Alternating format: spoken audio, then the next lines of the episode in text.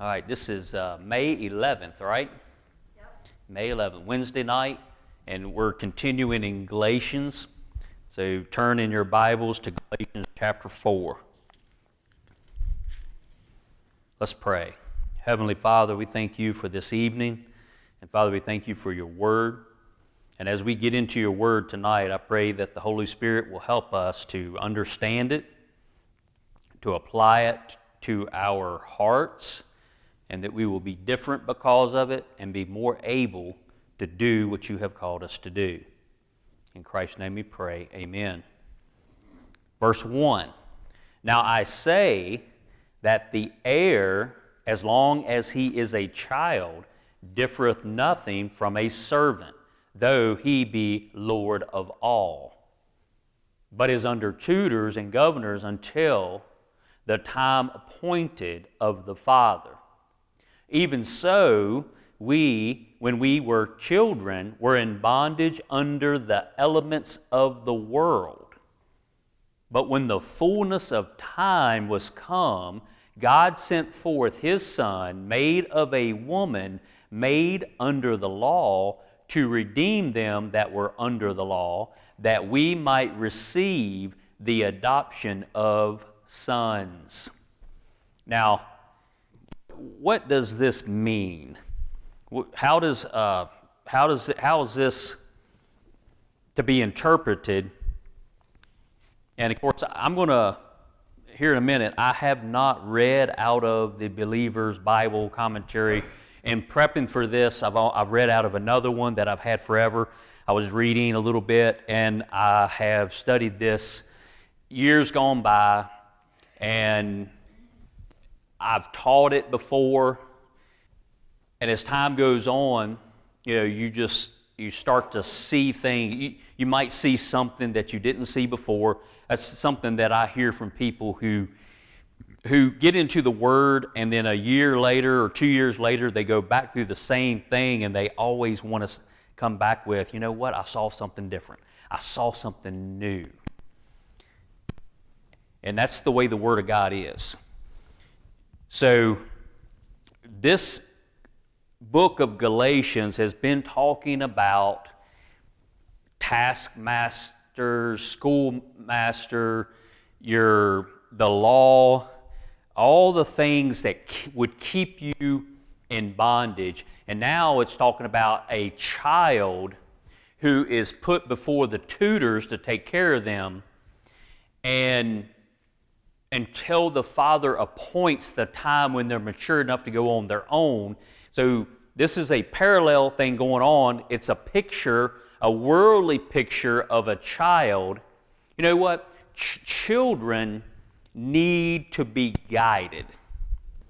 If we are very immature as a Christian or a person who is being brought up in a Christian home, maybe a child has not actually come to the age where they can make that decision for themselves.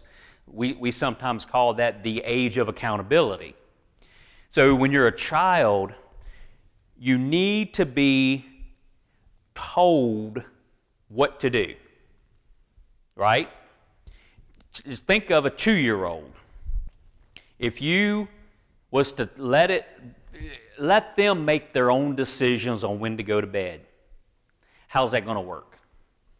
They'll end up just falling out somewhere. Yeah, they're, they're going to fall asleep, but it might be midnight. I can remember uh, uh, Joseph when he was little, he set up his train track and had the train track all around him. And he was sitting there playing with everything and, and walked back in the room and he was laid. He was still sitting but he was just laid out flat, head on the floor, trains in his hand, little trains in his hand. He was sound asleep, laying in the middle of those tracks. But children, they don't think of things like, oh, I need to go to bed at 8:30 tonight because I've had a rough day. You have to tell them when to go to bed. Whether they like it or not, you have to pick the menu for breakfast, lunch, and dinner you have to pick out what they're going to wear. If you leave it up to them, it's hard to tell what you're going to get. I think it was, uh, uh, might have been Mario Lopez talking about. This is when all the the whole thing about children being able to tell adults whether they were a boy or a girl. You know, when that first started, right now, we hear about it all the time now, but several years ago, when all that first started happening, I think it was Mario Lopez, which you may not know who that is, but he was, uh, uh, he's a famous actor. He, he played a character in Saved by the Bell, and he was the, the muscular jock guy, you know, and he was just talking about, I, I don't know if it was him or somebody he was interviewing, but they said, if I let my three year old make the decisions on what's for lunch, it's going to be gummy bears. If I let them dress themselves, they're going to come downstairs with the little brother's diaper on their head. You know, three year olds are not capable of making those kinds of decisions. You have to make those decisions for them. Of course, they got ridiculed by saying those things that were very true. And, and we're in our time right now, this is, this is 2022. We are in a time in this country of the United States of America that we are just what the Bible predicted that in the last days, as we go on, we're going to be upside down people are going to say what's right side up is upside down, what's upside down is right side up, and it's all going to be backwards. And then what's so sad is people are okay with it and going along with it. But yet, you can take that person who's going along with it, take them aside, and get them in private and say, What do you really think? And they'll probably tell you what they really think, but they're too scared to say it out in public. They want to be liked and be thought of as people who are compassionate and they don't believe in what's going on and they won't stand up for what's right. There's very few people who actually say, Stop, y'all are crazy, this is the way it's supposed to be. It, it's something else. I mean, it just, it's, it's kind of mind blowing, but when you know what the Bible says about all this, you know, you can't be too surprised. Think about what was going on right before Sodom and Gomorrah were destroyed. People were living in luxury. People were idle. That means they had all they needed. They were just living in idleness. And idleness, we are warned in the Bible, is a bad thing. You hear people say idleness is the devil's playground. We got to keep kids busy you don't want them wandering off and being by themselves with nothing to do. They're sitting targets. So, idleness was going on there, and there was some really weird sexual perversion going on. And not only was it going on, it was wide open. It wasn't something that they were sneaking around doing, ashamed to, for it to be seen, but they were just doing these things in the open streets and didn't care what anybody thought. We, we've gotten uh, to that point now in America. We are unashamed of those terrible perversions. So think about what happened right before the flood and Noah building that ark. They were the Bible says, just like in Noah's day, they were eating and drinking, they were given in marriage and all this stuff. It was just normal things were going on. And then, boom, judgment hit. Sodom and Gomorrah, everything was going on as normal, and boom, judgment hit.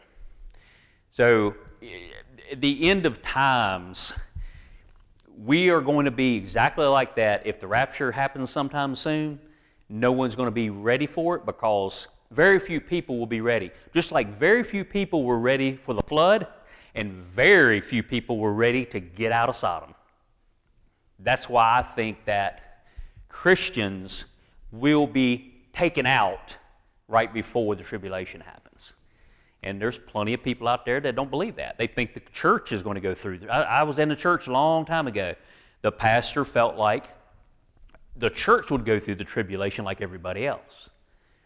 And I think he was wrong. Now, I can go to certain scriptures in Revelation and, and, and explain to you why he thought that.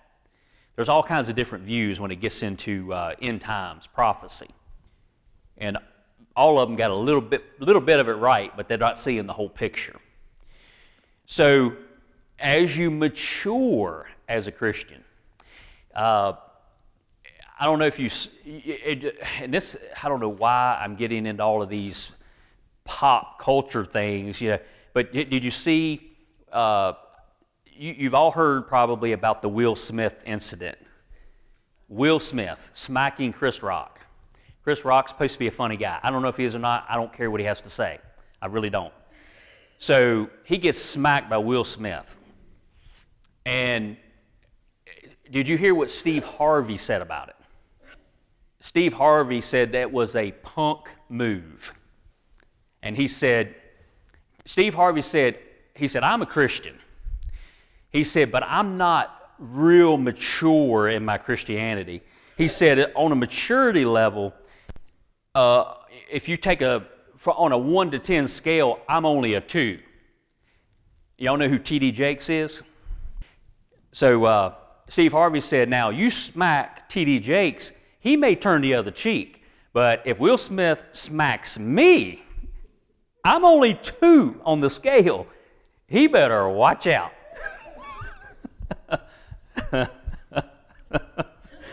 so, as we are maturing from this kid who's under governors and tutors, there's a time appointed by the father.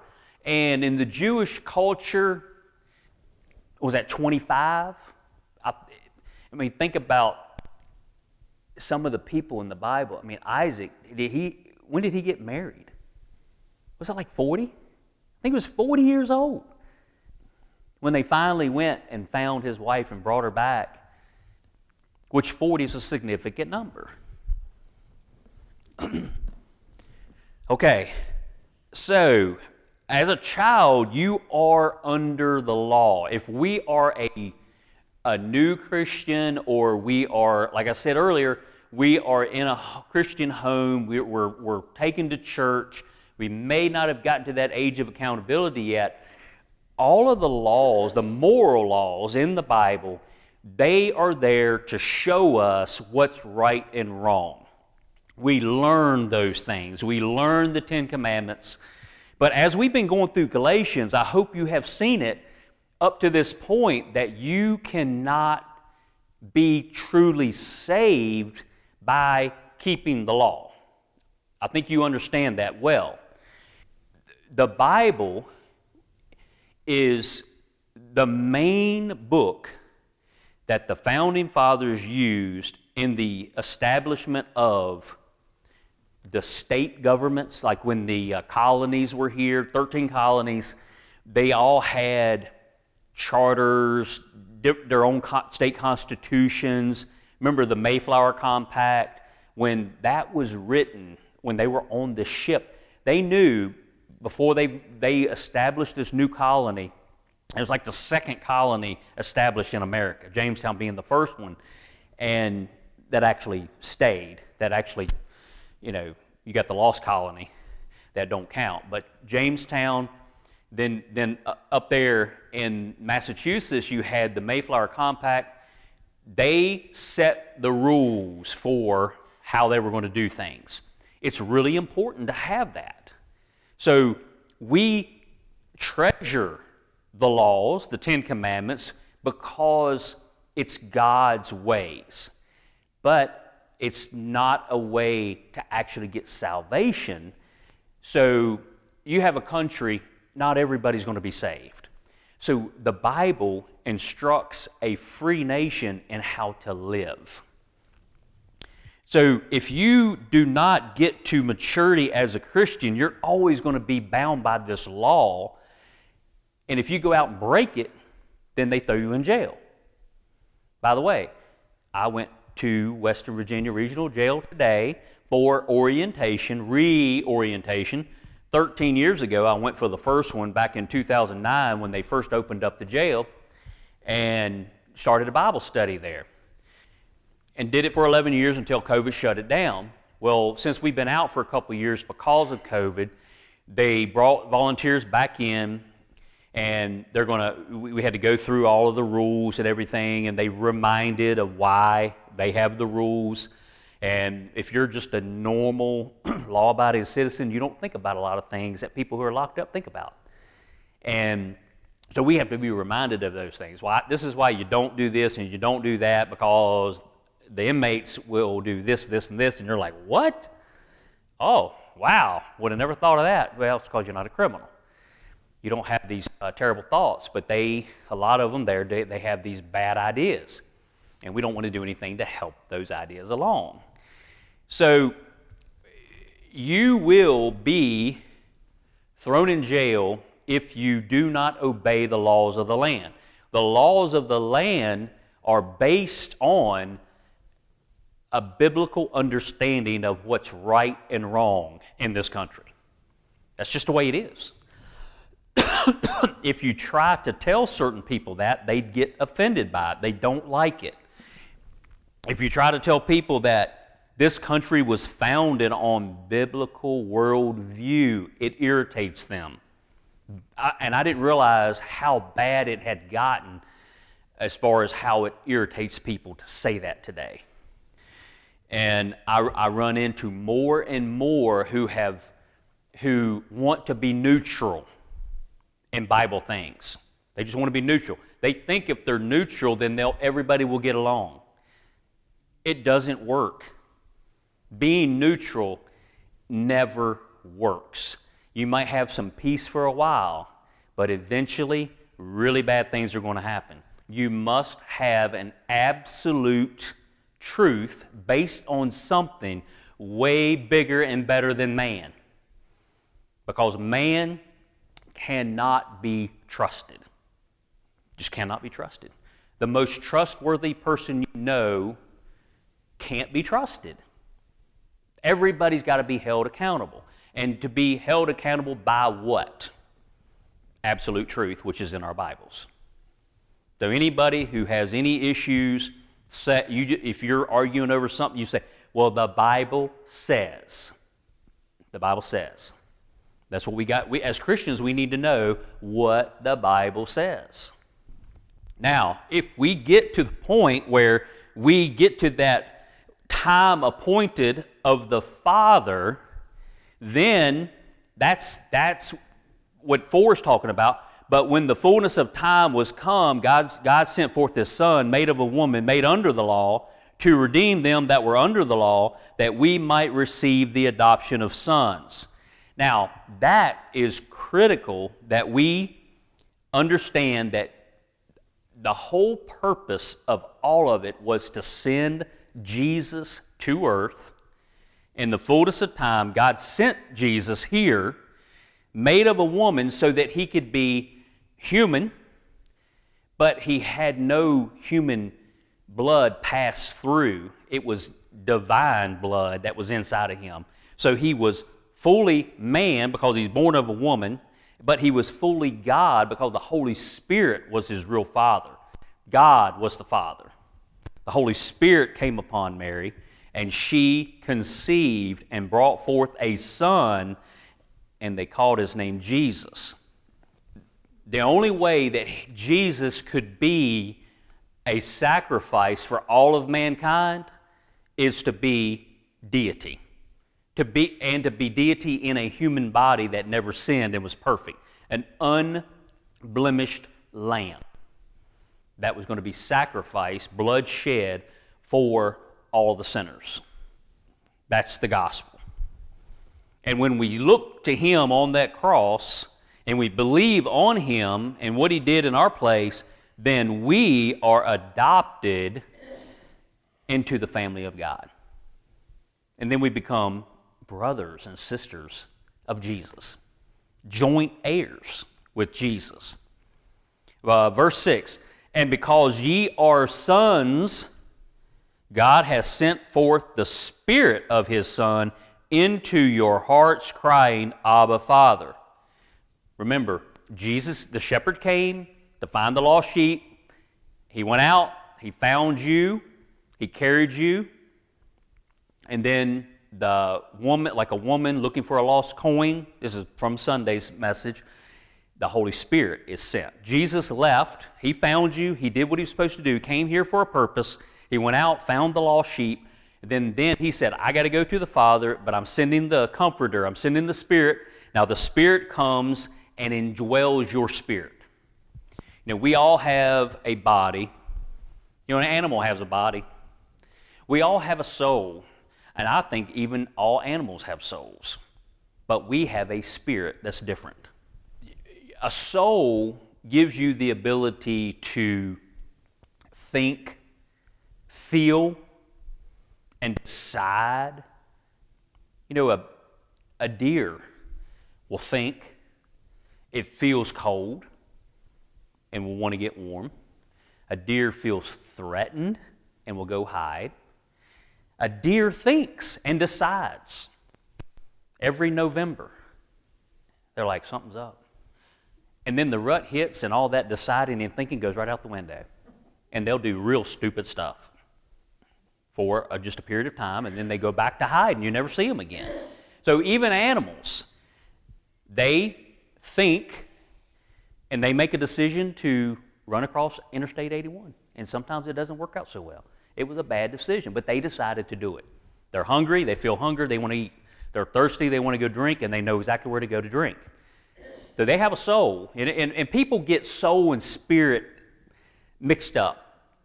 And because we, we've heard it so many times, you know, uh, God needs to save that person's soul. And the spirit that we have, it's not anything special. It's not the Holy Spirit. We, every person has a spirit, and that's what makes you a human being. Body, soul, and spirit makes up who you are. That spirit that we have is where we can we can do way more than an animal can do. Not just feel pain or feel scared and avoid danger. Animals can do that but we figure out security systems. We figure out self defense in a way that uh, animals can't do. They, they, they're going to defend their young, right? Animals, uh, you don't want to mess with them when their little ones are around, but they can't put up fences and build a house and things like that. We as humans, we can do that. And because of the spirit that we have, we're able to receive the Holy Spirit to indwell our spirit. and all that's for the purpose of, like the lost son, the prodigal son, being able to go and be united with the Father forever.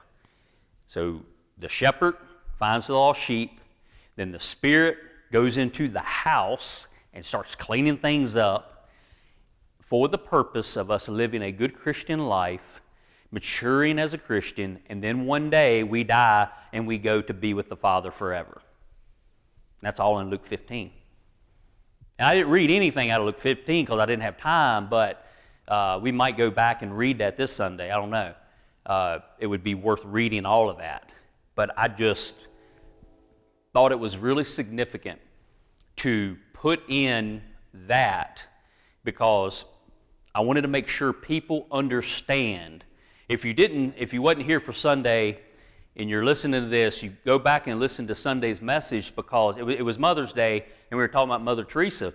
Well, if you only get the first part of the message, the Olivet Discourse of feeding the hungry and, and uh, going to visit the people in prison and, and, and all those types of things, if that's all you get out of it, then that would be a works salvation. You would be trying to be accepted by God through works.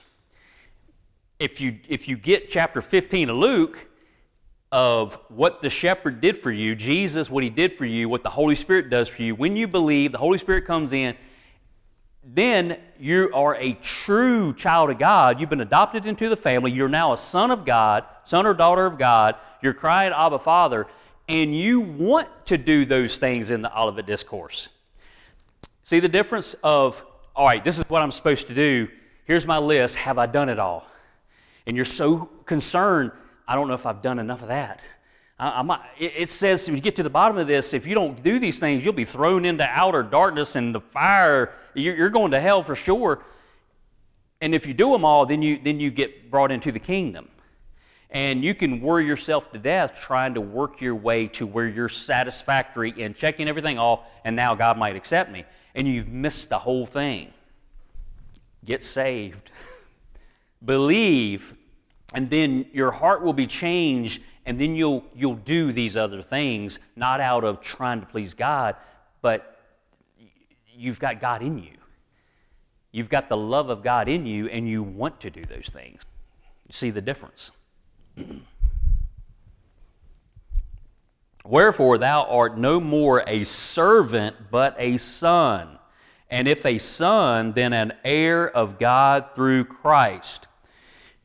Now, uh, back in, uh, back in verse 3, it talks about uh, we're in bondage under the elements of the world. That's where we get the word uh, elementary the elements, I can't remember the Greek word, starts with an S, but it's the elementary things. And that's what we learn. There's a famous book long time ago, Everything You Need to Know You Learned in Kindergarten. It is critical that little kids learn the things of God when they're when critical.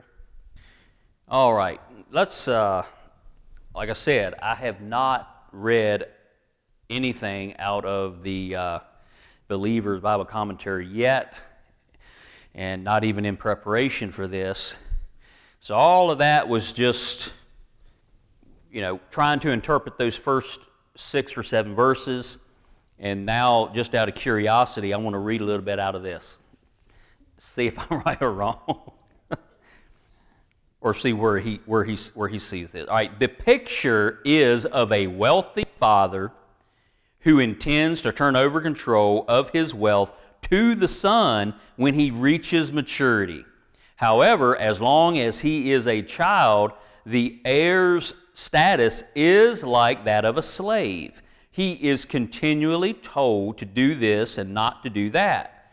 He has stewards who manage his property and guardians in charge of his person. Thus, although the inheritance is surely his, he does not enter into it until he has grown up. That's verses two, 1 and 2. So far, so good. Verse 3 This was the condition of the Jews under law. They were children, being ordered around by the law just like slaves. They were in bondage under the elements of the world, meaning the elementary principles I promise I have not I did not read this beforehand. I have not. The elementary principles and rituals of Judaism where were designed for those who did not know God the Father as he is revealed in Christ. An illustration might be found in a child learning the rudiments of spelling by using blocks or learning to identify object by objects by means of pictures, the law was full of shadows and pictures, appealing to the spiritual senses by means of the physical and external. Circumcision is an example of this. Judaism was physical, external, and temporal. Christianity is spiritual, internal, and permanent. These externals were a form of bondage to the children. The fullness of the time refers to the time appointed by the Heavenly Father when the heirs would become of age. In this verse, we have, in a few words, a marvelous statement to, as to the deity and humanity of the Savior. I think I explained that already. He is the, uh, the eternal Son of God, yet he was born of a woman. If Jesus had been only a man, it would be, uh, I can't say that word. Uh, he, anyway, if, if he was only a man, it would have been obvious to say that he was born of a woman. How, but how else could a mere man be born? The expression in our Lord's case witnesses to his unique person and the unique mode of his birth. born into the world as an Israelite, you know, he was therefore born under the law, as son of God, the Lord Jesus would never have been would have never been under the law. He was the one who gave it.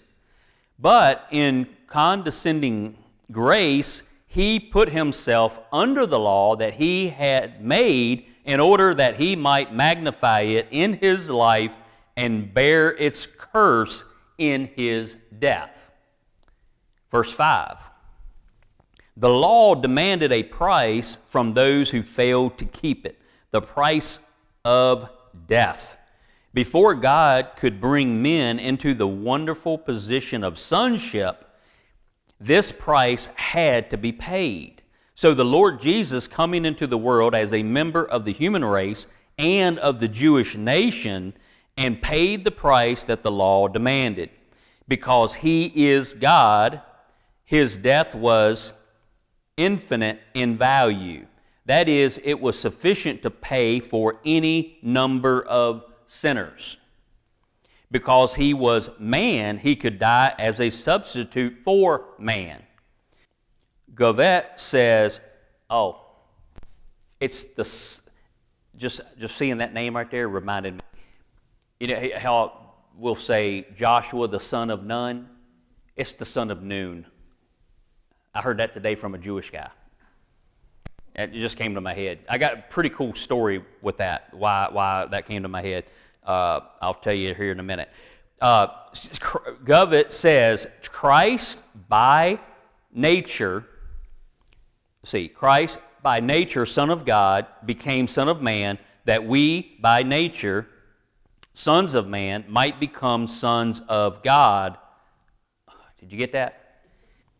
Okay, let me try it again. Christ by nature Son of God, became Son of Man, that we, by nature sons of man, might become sons of God. Wonderful exchange. As long as men were slaves, they could not be sons. Christ delivered them from the bondage of the law in order that they might be adopted as sons. Notice here the distinction distinction be- between becoming a child of God and a son of God. The distinction between becoming a child of God and a son of God. You can compare that with Romans 8 14 and 6. I mean, 8 14 and 16. Uh, if you want to write that down. The believer is born into the family of God as a child. See John 1 12 the emphasis here is on the fact of div- divine birth, not on the privileges and responsibilities of sonship. The believer is adopted into the family as a son. Every Christian is a son immediately and is brought into the inheritance of which he is heir. Now, note, remember at the beginning of all this, while you were under governors and tutors, you were nothing better than a slave yet you were heir of all. You, were, you, you had everything. Remember? It said that, uh, Now I say that the heir, as long as he is a child, differeth nothing from a servant. This is uh, verse 1 of chapter 4. Though he be Lord of all. Does that make sense? Until this time, before, until you are adopted, you are nothing better than a servant. All right, so every Christian is a son immediately and is brought into the inheritance of which he is an heir. Thus, the instructions to Christians in the New Testament assume no infancy among the saints. All are treated as mature sons. Adoption in Roman culture differed from that in modern life. We think of adoption as taking someone else's child to be one's own. But in the New Testament, adoption means putting believers into the position of mature sons with all the privileges and responsibilities of that position. In uh, 4 6, talking about, and because ye are sons, God has sent forth the Spirit of His Son into your hearts, crying, Abba, Father, in order that those who are sons of God might realize the dignity of His position, God sent the Holy Spirit at Pentecost to indwell them. The Spirit creates an awareness of sonship, but causing the saint to address God as Father, Abba Father. It, so, Abba Father is a familiar form of address combining the Aramaic and Greek words for father. No slave could address the head of a family in this fashion. It was reserved for members of the family and expresses love and confidence. Note the Trinity in this verse. Did you see it? Did y'all see the Trinity? And because ye are sons, God hath sent forth the Spirit of His Son into your hearts, crying, Abba, Father. So you see the Son, the Holy Spirit, and the Father all in that verse. Okay, now we'll uh, we can kind of hold off on seven. We'll next week we can get into seven and eight, nine. We'll, we'll just pick up there. But I want to share something with you that I just found out today, where I heard this Hebrew man talk about Joshua the son of Nun. It's not the son of Nun; it's the son of Nun. And he said the name of God was Yahoo. Yahoo is how he said it.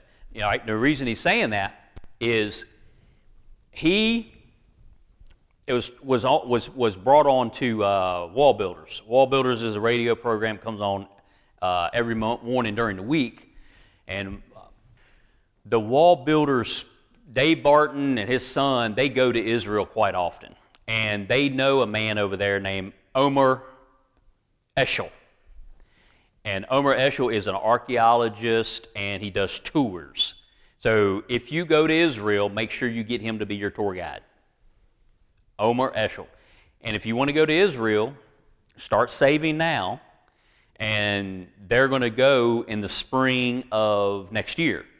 The, the whole wall builders family, they're going to go over. And anybody else that wants to go with them, You'll just have to get on a plane and meet them at some airport somewhere, and then you get on a really big plane, and then you all fly over there. I still only have $5 in my Israel account. I started it, what, a year and a half ago? So I need to start putting money in there. I would like to go. They feel like the restrictions and the vaccine mandates and all that stuff will be gone by then, because they're mostly gone now. Uh, we don't want to get into that. Israel is a really good example of mandating and how did it work for them and all that. They, they realized they made big mistakes. Well, uh, there was an inscription found. So they're always over there digging. They don't have the funds to do what they want to do all the time. But every now and then, a major finding will happen. And we'll, we, you're not going to hear about it on the news if you're, if you're watching normal news, you'll never hear about it. But they found just recently something that Omer Eshel said is on the level of Dead Sea Scrolls, which is huge.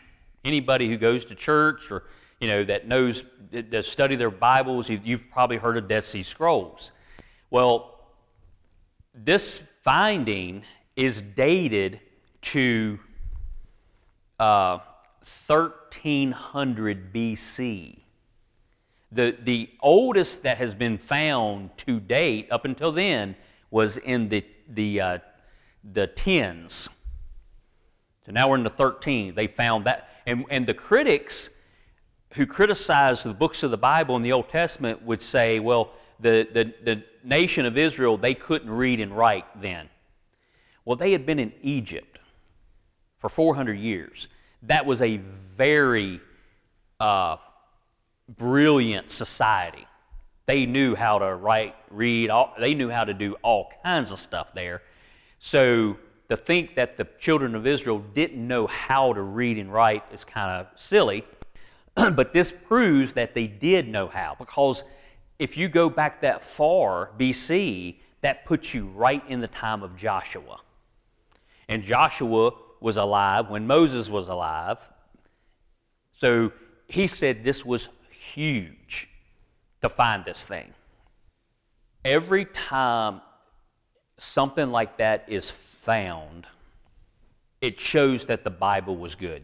It already, it, it, it, all right, you read it? Well, I don't know. I'm not sure about that. And then something's found, and it's like, okay, all right, that's true.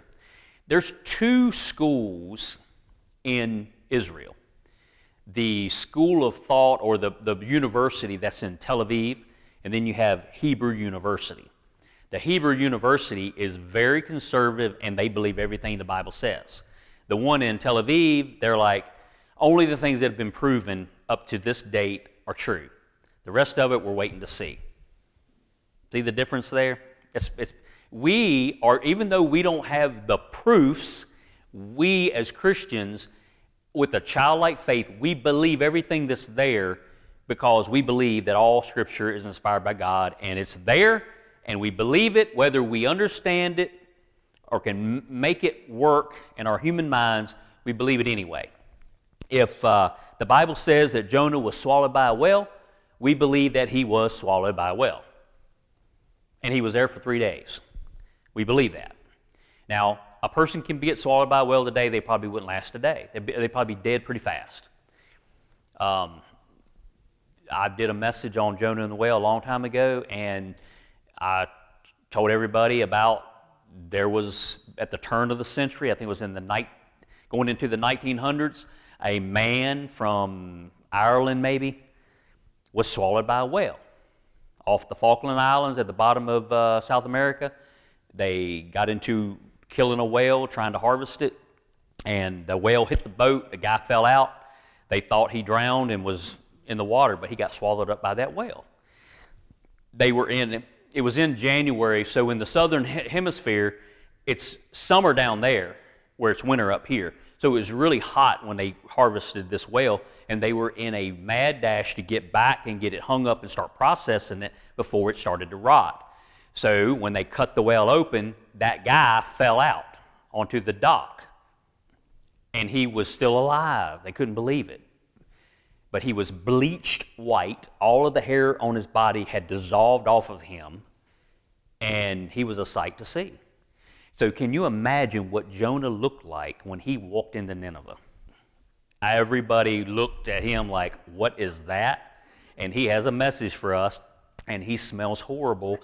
I think he's been in the belly of a fish for three days, and we better listen to what he has to say. And they did. So, we believe all of that is true. But there's all kinds of people out there saying, well, you know, it's just a fairy tale story. But we, I believe everything, and it's true. So every time something like this is found, I love it. It's awesome. So just wanted to share that with you because you will not see things like that on the news. Because the people who don't want you reading your Bible, they don't want to hear anything about that. So we're done for tonight. We'll uh, be here Sunday listen for Sunday's message, and then next week on Wednesday we'll we'll continue with Galatians four. Notice that we're getting more in depth as we get into it. You know, we went all the way through chapter one the first time, all the way through chapter two, and then we got to three, and it took. and We only got through half of it, and then last week we finished up the second half of it. This week we only got to verse six or seven. And this chapter right here, read it, reread it, do your own studying on it, and really paints a good picture. And you'll want to go back into Genesis and you'll want to read about Abraham and Sarah trying to wait on God. You'll, you'll read about Abraham and Hagar and Ishmael coming into the world. You'll you, you, you will see those things, and then it'll, this, as we read further, you'll, that'll help you understand why the bondwoman had to be sent away. Why Ishmael? No, can't go through Ishmael. Cannot. It must be through the son of promise. See, so all that stuff plays into what we'll be getting into as we let's pray. Heavenly Father, we thank you once again for your word. And Father, I pray that you will just help us to retain it in our minds and help us to want to get into your word on our own, to know it more, so that we can confidently say, the Bible says. Amen. Thank you, Lord.